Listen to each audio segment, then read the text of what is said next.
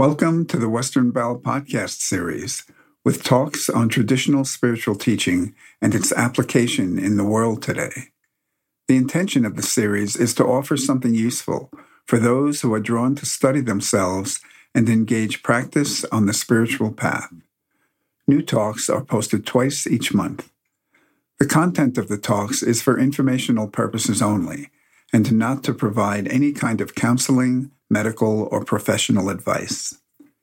This podcast is titled Honey in the Heart The Rasa of Enjoyment, Delight, and Celebration on the Path. The talk was given by Nachama Greenwald on March 4th, 2023, via Zoom. Nachama is a physical therapist, an editor, and a musician who, for 17 years, was a member of the Shri Blues Band, which performed Western Baul music. In this talk, Nachama uses the phrase honey in the heart, which is part of the title of a book by Martin Prechtel, to describe the elixir distilled from the process of opening to life with an undefended heart. She says that when we align with reality as it is, we can celebrate all aspects of life. Discussion occurs about ways of coming home through the natural world and about the experience that some had with her teacher, Lee Lozowick. If there is benefit in this talk for you, please consider sharing the link to it or writing a review on social media or on one of the podcast platforms. Nachama Greenwald. Good evening, everyone. I listened to a talk recently where the speaker, who was in Canada, began by acknowledging the indigenous land that he was living on and the indigenous people as the true stewards of the land. And I was really inspired by that. So tonight, I would like to begin this talk by acknowledging the traditional territory of the Hohokam and Apache land that we live on here, and to acknowledge the Yavapai Apache Nation of Indigenous people who are the rightful stewards of this land. So, if we could just take a moment of silence to honor both the ancestors and the spirit of this land. That being said, a warm welcome to all of you. Thank you for coming. The title of my talk is Honey in the Heart the rasa of enjoyment, delight, and celebration on the path. First of all, just to give credit where credit is due, Honey in the Heart, I took from the book title by Martin Prechtel called Long Life Honey in the Heart. So I just want to acknowledge that that comes from him. The word rasa in Sanskrit is loosely translated to mean taste or essence. And so our question is what does it mean to taste the essence of enjoyment, delight, and celebration on the path? As spiritual practitioners, when our hearts open and we awaken to a greater depth of feeling, we become increasingly sensitized not just to our own suffering, but to that of others and of the entire world. Chogyam Trungpa Rinpoche writes if you search for the awakened heart, if you put your hand through your rib cage and feel for it, there is nothing there except for tenderness. Even if a tiny mosquito lands on it, you feel so touched. You let the world tickle your heart, your raw and beautiful heart. You are willing to open up without resistance and face the world. So when we let the world touch our hearts, as Trungpa says, there is a natural organic inclination to turn towards rather than turn away. We are willing to open up without resistance, as he says, or another word, to meet reality as it is. When we turn towards something without resistance, with a raw and beautiful and tender heart, whether it's a person, an animal, a flower or a tree, we become one with it in the moment. And in becoming one with it, we can take it a step further and say that we become one with all of life because of our interconnectedness with all beings through these tendrils of love that wind invisibly through the matrix of creation. So, what happens when we turn towards life in this way? What mm-hmm. happens is that our hearts break. How can they not, right? Our hearts break from sorrow and they also break from joy. The heart is initiated into what Father Gregory Boyle calls extravagant tenderness, which is tenderness that is unbridled, disarming, unreasonable, sweet, fierce, and brimming with real feeling. This is an alchemical process, this tenderizing and awakening of the heart, in which the heart becomes soft, porous, expansive, deep, burning, aching, and radiant. And it's an alchemical process because the heart is an alchemical vessel. It is capable of transmitting, it is capable of radiating and metabolizing. So there is an elixir that is distilled from this process, which I'm calling the honey in the heart, because this elixir has a sweetness to it, like honey. We become tenderized to the mystery and holiness of life with its natural cycles of death and rebirth, and how these cycles come to be activated in our own lives.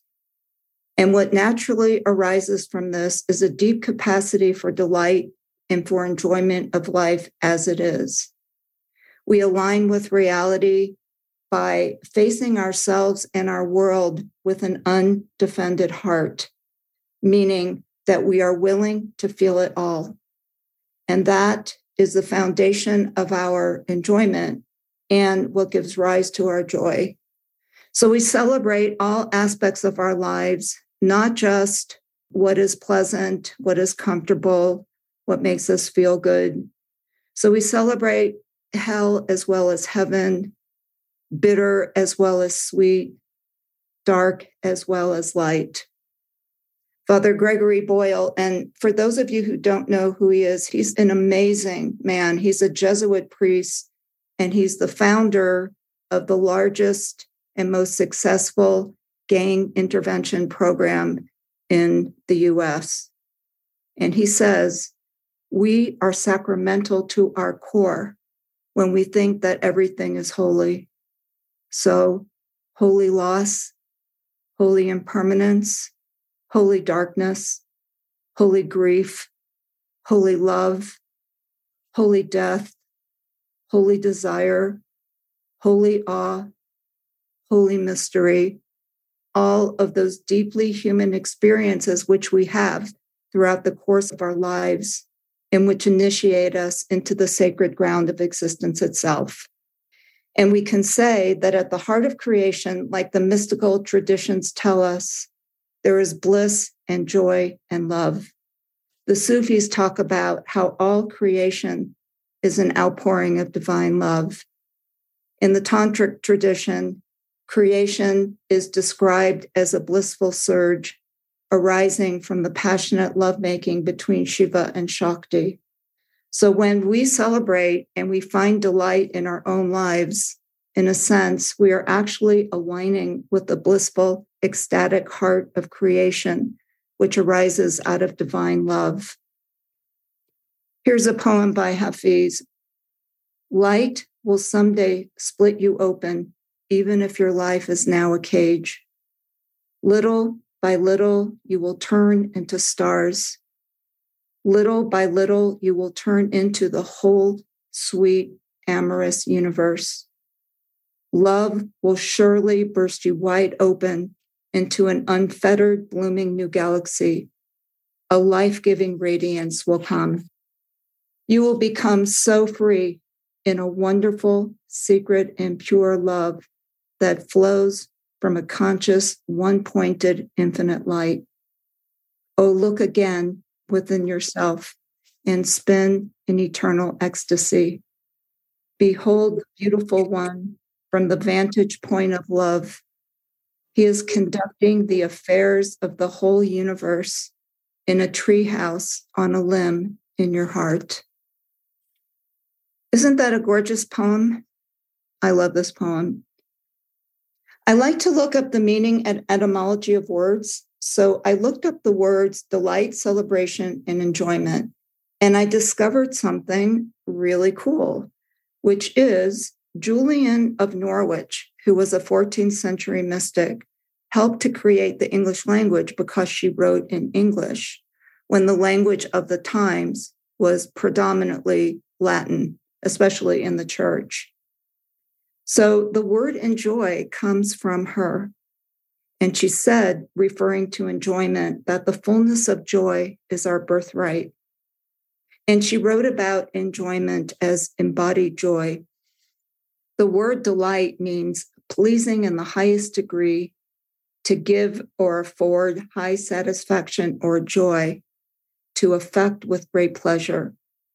And the word celebration is defined as honoring, remembrance, rejoicing, to extol or praise. So joy is at the root of all three of these words. So here's a quote about joy and a few other things too, but this is from the Zen teacher Ami Diller. We are messy and imperfect human beings, and yet when something takes us beneath the surface of this, whether grief or happiness, we often find a wellspring of joy, maybe the same wellspring that gives rise to sorrow. Perhaps our life and practice are asking us simply to get out of the way and to let this full, painful, wild, crazy world flow and live through us. Maybe it is joy opening us rather than we who are opening to joy. Joy is a quality of love for life, which arises when we open to life as it is. Nothing excluded. This is joy. So, joy arises when we surrender to the full spectrum of life, where nothing is excluded and when we allow this full, painful, wild, crazy world to flow and live through us, it's when we drop our resistance and we are willing to feel everything that we are celebrating in the deepest possible way the holy ground of our lived experience. We celebrate the messy and perfect beauty of our lives. So we're not trying to fix it. We're not trying to escape from it. And we're not trying to transcend into some perfect version of ourselves. Rather, we sink into, we reside in this messy and perfect beauty. We allow ourselves to reside in those shaky, dimly lit, and uncertain places where we feel shame, where we are hurt and confused. This is the realm of the feminine, and it is the realm of mercy and compassion. And it's where joy is found and experienced. Here's a quote from Suzuki Roshi The purpose of practice is to accept ourselves. When we truly accept ourselves, we have already become one with existence. When spring comes, we can enjoy the spring flowers. When summer comes, we can enjoy the cool moonlight. When autumn comes, we enjoy the beauty of the trees. When winter comes, we will enjoy the snow. All of the seasons of our lives, can we accept and enjoy them? So it goes back to this idea of the rasa, the taste of life as it is, in all of its elements, its seasons, its contrasts, its opposites. And there's a pearl of great wisdom, I think, in what he's saying. He says that when we accept ourselves, when we accept the totality of who we are, we are one with existence. And that is the foundation, I think, of true delight and enjoyment. One of the ways that we celebrate is through our relationships.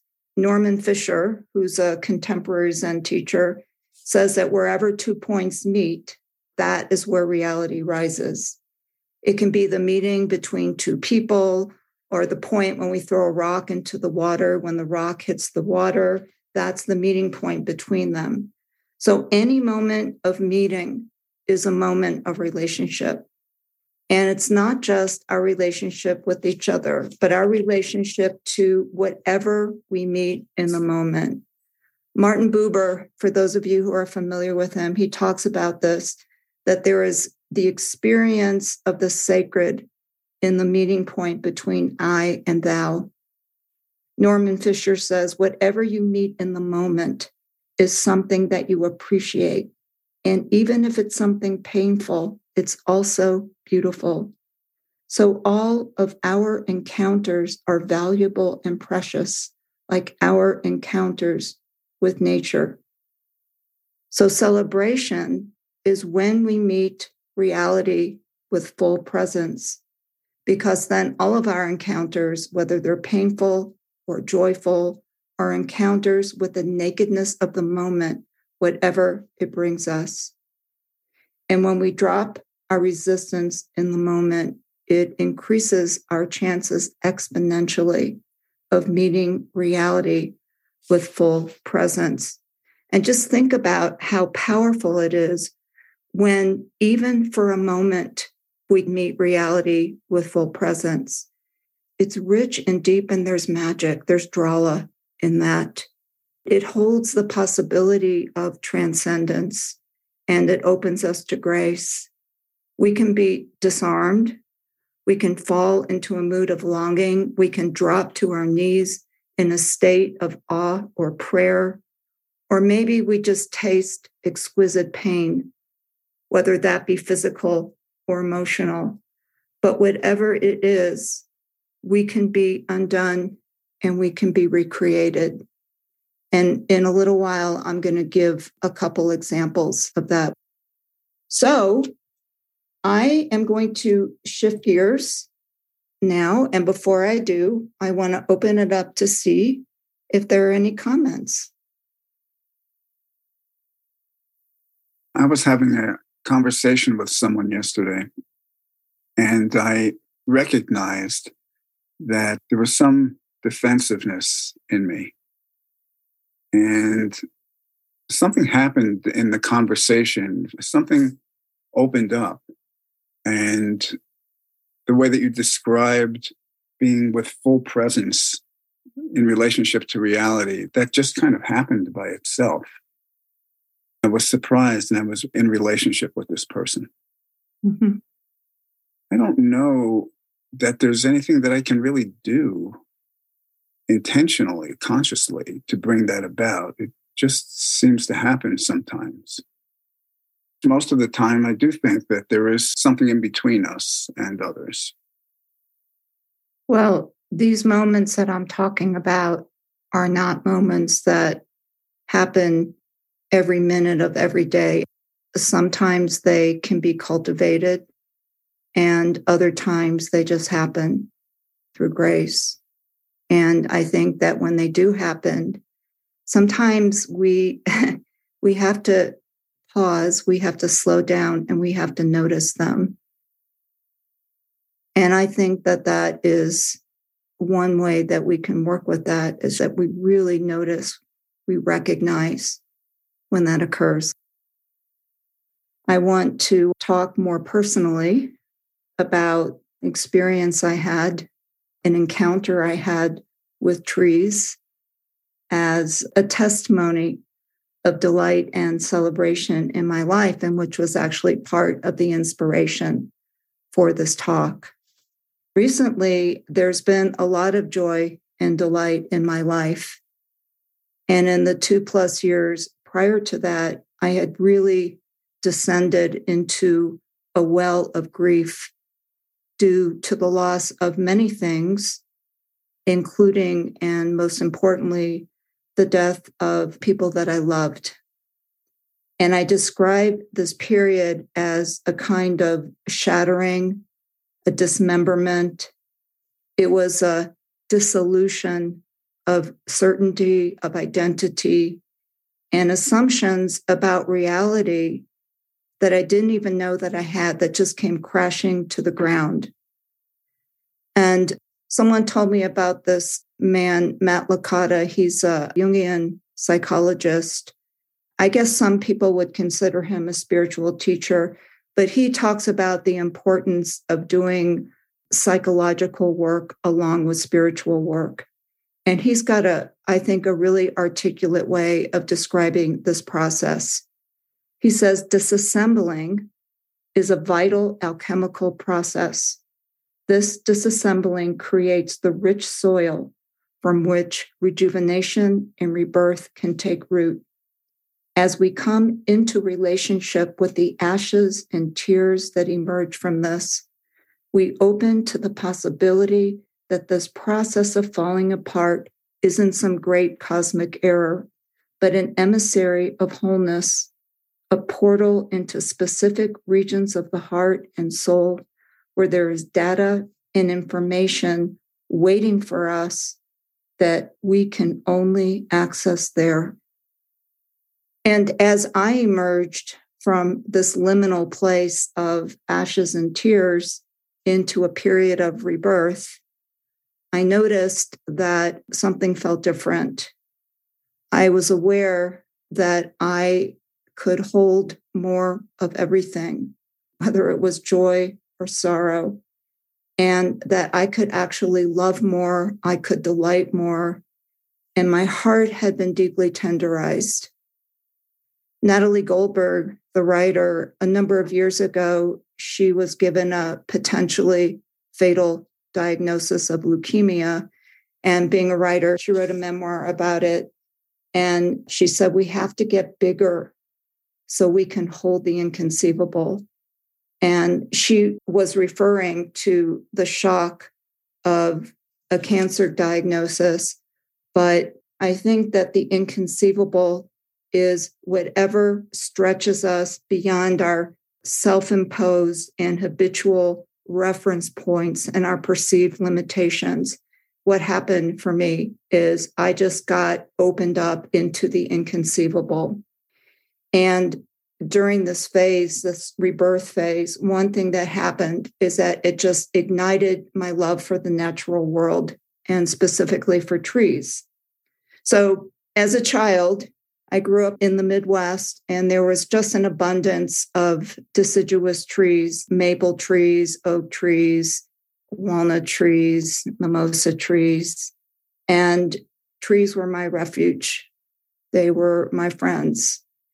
I was a tomboy, so I loved to climb up trees and I would sit under trees and I would sing songs to the trees. And my mom would rake piles of leaves in the fall and I would jump up and down in the leaves. So I've had a lifelong relationship with trees. I listened to a lot of podcasts and talks, and I was listening to one recently where the speaker, Roshi Joan Halifax, she was speaking about trees. So I turned it up. I wanted to hear this. And she said, which I did not know, that the word tree is derived from the same root as dharma and truth in Sanskrit, which is pronounced dar. So tree, dharma, and truth are one. And she was talking about the Buddha, and she was saying how trees were the Buddha's companion in awakening, that the Buddha died under a tree, was born under a tree, had his awakening under a tree. And she said, We draw from the natural world in order to let go of the artifice of our conditioned existence. We come home through the medium of the natural world. And so when we come home to ourselves and the artifice of our conditioned existence drops away, we are naturally in a state of joy and delight and there is a return to what my teacher, Lee Lozowick, called organic innocence. So I want to ask you what are ways that you come home to yourself? There are many, many ways. So this was something that happened for me around trees, but I'd like to hear from you all. How do you come home to yourself when the artifice of your conditioned existence drops away? I come home through silence and sitting practice and just remembering that silence interpenetrates me and everything allows me to come home. So I appreciate doing retreat practice, even for a couple of days at a time. That's really the way to come home for me. The thing for me is to remember to go from moment to moment. So when I feel, okay, now I'm making myself a cup of tea. The other big thing is for me nature and movement, like having a walk that brings me back in my body and out of my thinking mind. I had an experience in nature years ago. Basically, it was through an experience of gratitude. I'd been walking for weeks in the mountains and I just had this pure moment of gratitude. And I think what happened was that I just bypassed all my usual filters and judgments and distinctions. And just through that sense of gratitude, I had this communion. I can't really describe it, but that was the key for me in that moment. I too love trees, and I sometimes have a longing for forest bathing.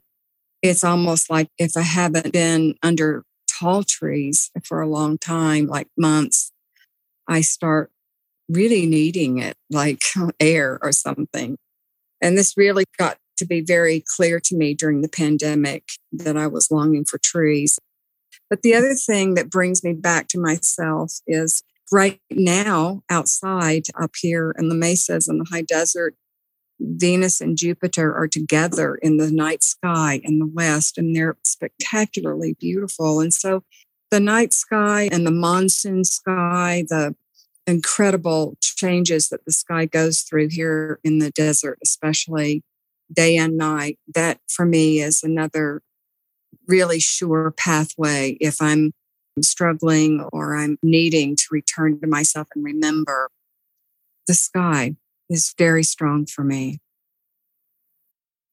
I also have a very strong feeling for trees. I spent some time standing in chi practice, feeling the roots of the trees and connecting with that through my practice. The connection is another one that just opens your heart. Well, I was reading something from Lynn Twist. She told the story of a woman who lost her husband when he unexpectedly died. And of course, she was just plunged into deep grief. And she went to her teacher, her Buddhist teacher, and told him about it. And he said to her, Grieving is really, really important. It's medicine for our attachments. When the grieving is complete, what will be left is love, which is love not rooted in or colored by attachment. I wanted to tell this story and read this quote from her teacher because the intimate relationship between love and grief both are wild, raw, powerful, purifying. They are full of fuel. They're potent medicine. And this has been my experience.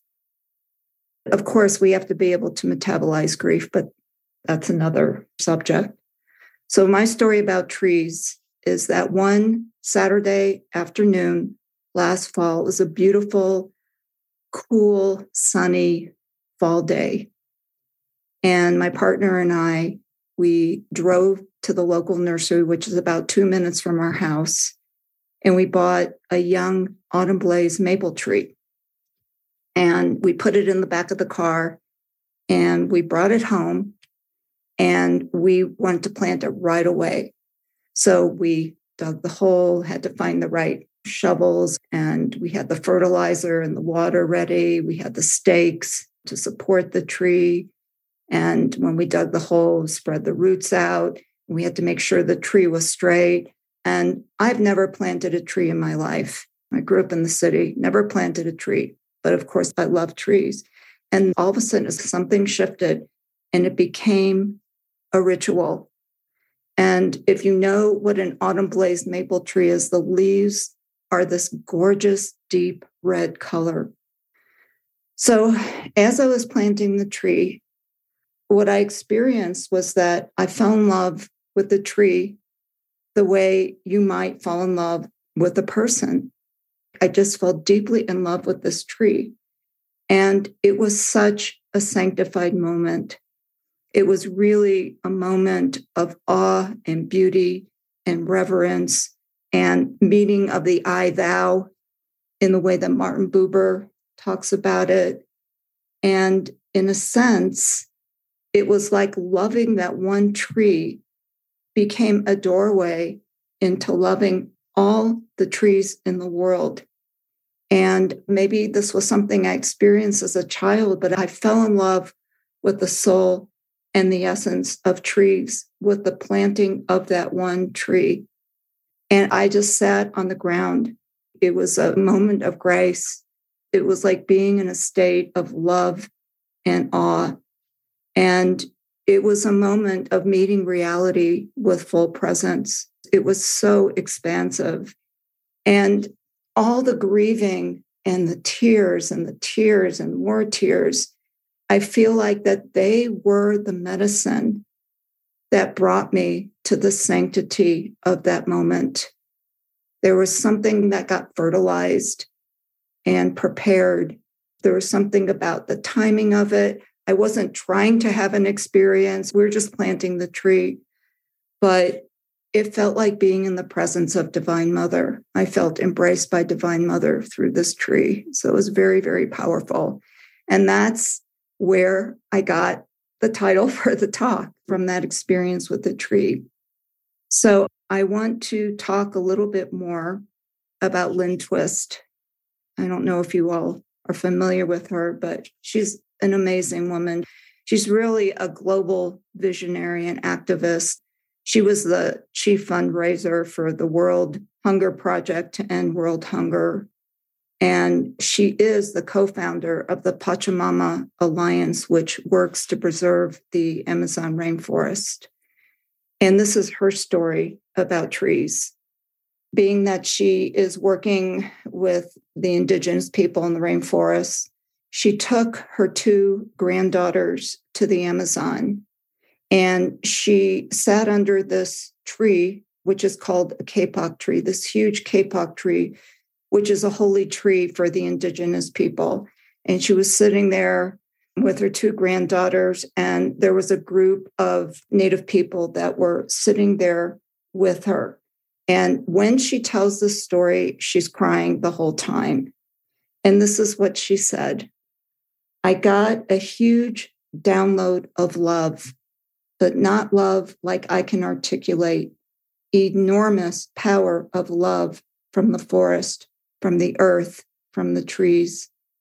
Obviously, I love my granddaughters, but it was a million billion times more than the love any grandmother has for her granddaughters. It was a love for life. It's the love for life that will allow us to flourish, not just survive, that will allow us to hear and receive and know and taken the feedback from the mother to our species rather than operating out of fear, if we can operate out of love that is so strong, so unshakable and deep, there is nothing more powerful than that. It was the feminine coming through me, the divine appointment that is my appointment this lifetime. I'll tell you one more story. She's got so many really incredible stories, but this is another rainforest story. So she was walking in the Amazon forest behind the shaman named Manari Ushigua. She describes him. He was bare chested and barefooted. He was holding a machete and cutting a way through the forest. He just knew the land, he knew the forest so well. And she had like poured a whole bottle of insect repellent on her. She had high boots on, long sleeves. She didn't want to get bit. And she was a little bit tentative when she was walking through this wild area. So he's in front of her. At a certain point, he stops, he turns around, and he asks her, Can you feel them? And she said, Feel what? What are you talking about? And then he replied, The millions and millions of souls. And in that instant, she said, They were there. The souls of the monkeys and the snakes and the butterflies and the insects and the trees, the ants, the leaves. And suddenly they all had souls and she could feel them as a part of her. And she talks about identity as Lynn just dissolved. And she has worked in the forest for years and had a relationship with trees as beings, but something was different. And now she said that since that moment, she has a love relationship with the natural world that she didn't have before. And she says, to expand the capacity of my heart to love like that has been monumental, game changing, and given me much more access to using the taproot of love to do the work that I do. It's always like that in my work, but now it's so much more vast and so much more infinite. So, yes, we're talking about delight and enjoyment, but there's so many layers to that. And I think what surrounds all of it and is the foundation all of it is that there is this extraordinary love that is available when we meet reality with full presence, when nothing is excluded and we are willing to feel it all in this journey of the awakening and tenderizing of the heart. That is what's possible. To me, these are transmissions. Reality is transmissive. These are transmissions from reality. But to me, these transmissions are really about some kind of extraordinary love and that little experience, and I wasn't in the rainforest, I wasn't walking behind a shaman or anything like that, but just this one small, you know, my partner that I was planting the tree with, I didn't say anything to him. I didn't talk about it. I couldn't really speak at that moment, but these are always available, these transmissions from reality, whenever we can meet reality to the best that we are able to with full presence to me, that is part of the journey of the awakening of the heart. Can I read another poem by Kabir? Listen, the guest is inside you and also inside me. You know how the sprout is hidden inside the seed, and we are all struggling here, and none of us has gone very far. But, friends, let your fear and let your pretensions go and look around inside. There, the blue sky opens out further and further, and the daily sense of failure and weight goes away. The damage I have done to myself fades as a million suns come forward with light when I sit firmly in that inner world.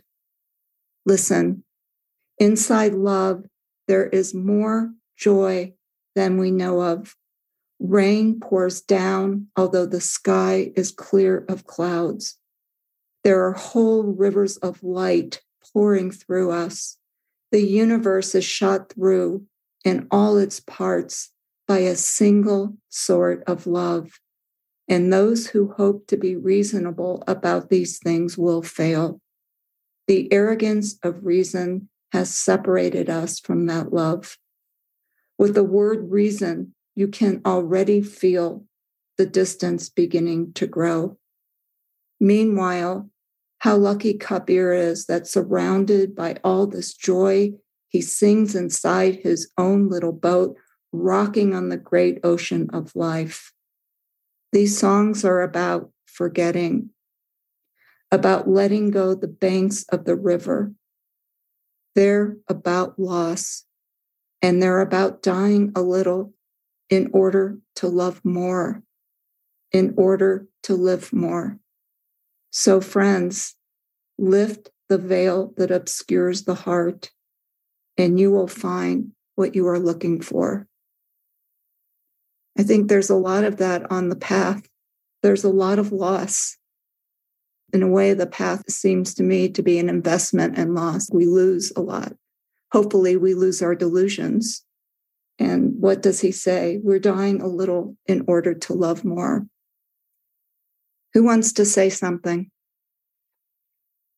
I wanted to mention an experience that wasn't my own.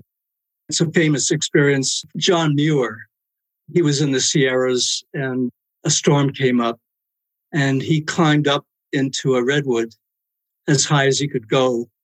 And it was swaying wildly and he was clinging to it in the storm with really strong winds. And he was just ecstatic, waving back and forth for a long time. I don't remember how long it lasted, but that image stayed with me. I've been in forests when wind has come up, haven't climbed any trees, but I've certainly felt the trees coming alive in the wind and felt that energy. It informed so much who he was and what he did as someone who made a strong impact on the world. Probably the most profound experiences I've had have been with the aurora, with the northern lights, which I've been following ever since I was a kid growing up in Maine. And so I've had many encounters with the aurora. It's hard to even use the word physical when you're talking about the aurora. Yes, you can see it, but it's so hard to pin down.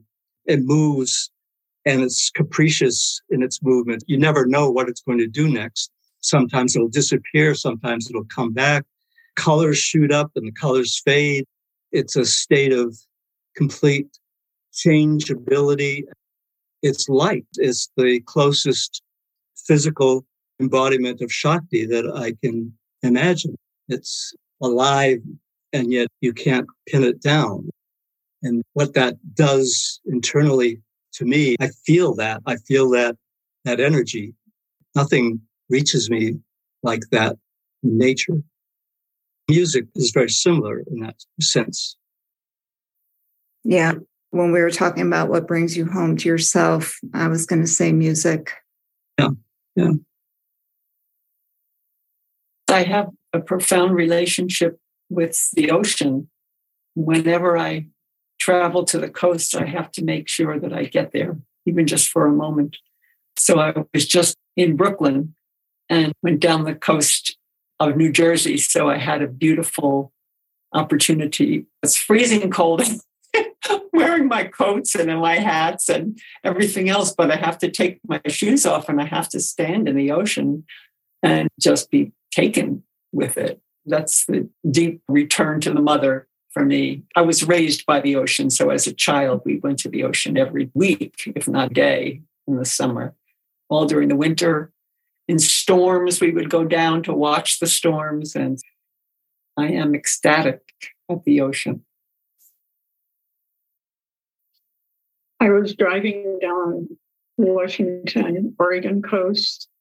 The sun was going down and it was misting. It's not really rain, but it is moisture in the air, really a lot of it. And there was a rainbow for, I would say, probably at least 10 minutes. I was in the rainbow. And as I was driving along, the colors would be on the forest. So all of the trees would be red, orange, yellow, green, blue. Even now, and this was years ago, even now, I really don't have words about how that felt. But what you were saying about meeting that moment with full presence, it was like I couldn't not. Mm-hmm. I can just visualize that up and down the Oregon Washington coast. Yeah. Anybody else? about anything? Doesn't have to be about nature. what came in my mind was for me what the fall brings golden apples and the leaves which are falling and there's for me so much grief because it's a saying goodbye to mm-hmm. summer and to the leaves which are falling when they are on the ground. I grew up in Germany. We have a lot of trees. So all the leaves and their amazing colors and we collected them as children and made pictures out of it and collages. But after a while, they were dry and we needed to throw them away. Like the fall is like for me this honey and grief. And the other thing, when I think about honey, it's also moments when somebody is really deeply listened to me. I just had this the other day with somebody who was completely with me while I was sharing something. And this is honey for my soul.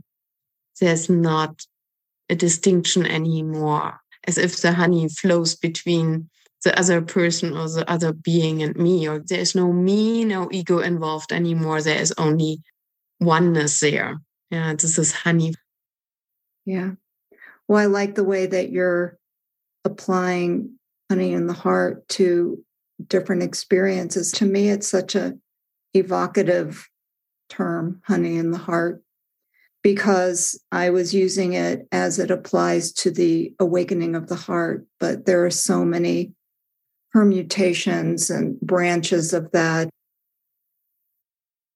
As you're speaking and people are speaking, something just keeps coming up for me. You referred to your teacher, Lee Lozowick, who's my teacher as well. And not that this is a perspective to emulate, and maybe it's due to the role that he had in working with people, but my experience was being with him at times when he was brought to natural surroundings and he was totally uninterested. Yeah. Driving through India, he told our host that he really didn't want to go to this waterfall that was so well known and uh, obviously was going to be a gorgeous experience that people were going to have and he would not get out of the car. He just said, no, he'll just sit there. Everybody else can go. The communication was left to people to determine for themselves what that might be about. I just mentioned that. I collected a story from someone who told about when Lee had ran this bookstore in New Jersey. And there was an incredible thunderstorm happening outside. And he and another man, they were putting things away and tying things down. And the person who recounted the story was in the bookstore. And Lee came out of the storm drenched completely and totally ecstatic. So then the other guy comes in and he's like, I'm soaking wet. This is terrible. And he looks at Lee, and Lee's like totally ecstatic. And the guy just turns around and walks back outside into the rain so he could maybe get some juice in him. That was a different type of experience. It wasn't a tourist attraction, it was the raw wildness of, of nature. I'd like to share a story. This was in 1999. We were at the beach with Lee and we were playing bridge. It was on the western coast of France on the Atlantic. I kept looking at the waves coming in. So the surf was up and the waves were coming in. And I was just feeling so drawn to it and loving watching them crash to shore and seeing them getting bigger and bigger. At one point, I said, Wow, now is really the time to go out there and get into the surf. And Lee kept playing bridge. He didn't say anything. And then within 30 seconds, or so, a little pause.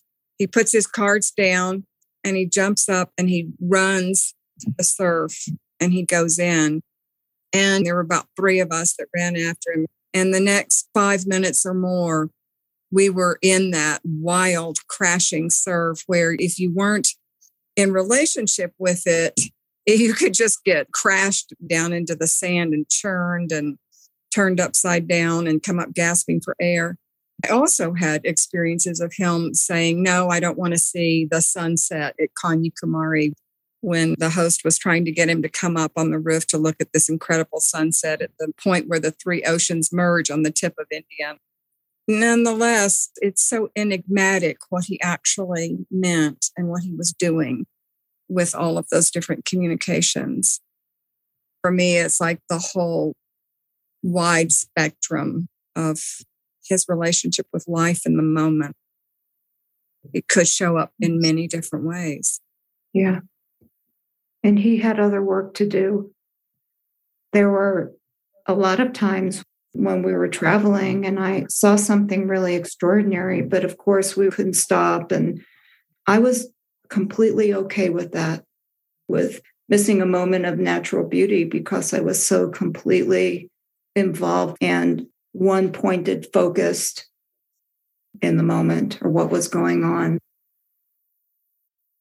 Do you all want to hear a poem about a tree, or did we talk too much about trees? More poems about trees. More poems about trees. Okay, this is Wendell Berry, the poet. This is called The Sycamore. In the place that is my own place, whose earth I am shaped in and must bear, there is an old tree growing, a great sycamore that is a wondrous healer of itself. Fences have been tied to it, nails driven into it, hacks and whittles cut in it. The lightning has burned it. There is no year it has flourished in that has not harmed it. There is a hollow in it that is its death, though its living brims whitely at the lip of the darkness and flows outward. Over all its scars has come the seamless white of the bark. It bears the gnarls of its history healed over. It has risen to a strange perfection in the warp and bending of its long growth. It has gathered all accidents into its purpose. It has become the intention and radiance of its dark fate. It is a fact, sublime, mystical, and unassailable. In all the country, there is no other like it. I recognize in it a principle, an indwelling, the same as itself and greater that I would be ruled by. I see that it stands in its place and feeds upon it and is fed upon and is native and maker. I wanted to read a quote by Pema Chodron. I just really love this quote and this is from her latest book, How We Live is How We Die. She says, To the degree that our heart has opened in life, to that degree it will open at death. In this way, when we move through the bardo of dying and beyond, we will automatically think of others. Instead of our heart contracting in the bardo, it will expand we may get captured by fear and start to withdraw into ourselves. But then, because of our former practice, we'll naturally pull ourselves out of a tailspin. We'll look around to see who is there with us and we'll wonder what they are going through. I wanted to share that just before I logged in to be with you all, I was listening to Leonard Cohen's version of Hallelujah. And the song is just so beautiful and brings to life the heart in such a beautiful way. It's deep and melancholy. He worked on the song for seven years. And in the process of it, really brought the song out of the religiosity of the word hallelujah and brought it down to the earth for people to be able to experience the meaning of it in a very personal way. And so it has significance in that it speaks to the heart directly instead of coming through the religious connotations. Yeah, that's an objective song. And there's a whole documentary on that song called Hallelujah. I really appreciate you all coming tonight. Thank you all for being here.